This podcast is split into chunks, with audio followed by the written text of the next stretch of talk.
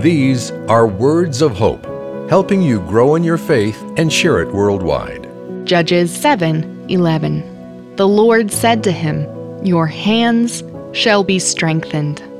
When Gideon approached the enemy army God had called him to fight, he must have been shocked by what he saw.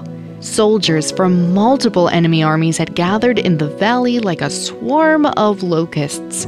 But when Gideon actually snuck down behind enemy lines, what encouragement it was to Gideon to hear his own enemies talking about the fact that they knew Gideon would be victorious. Whatever challenges you face today, we can walk boldly into God's calling when we know that God is already at work behind the scenes.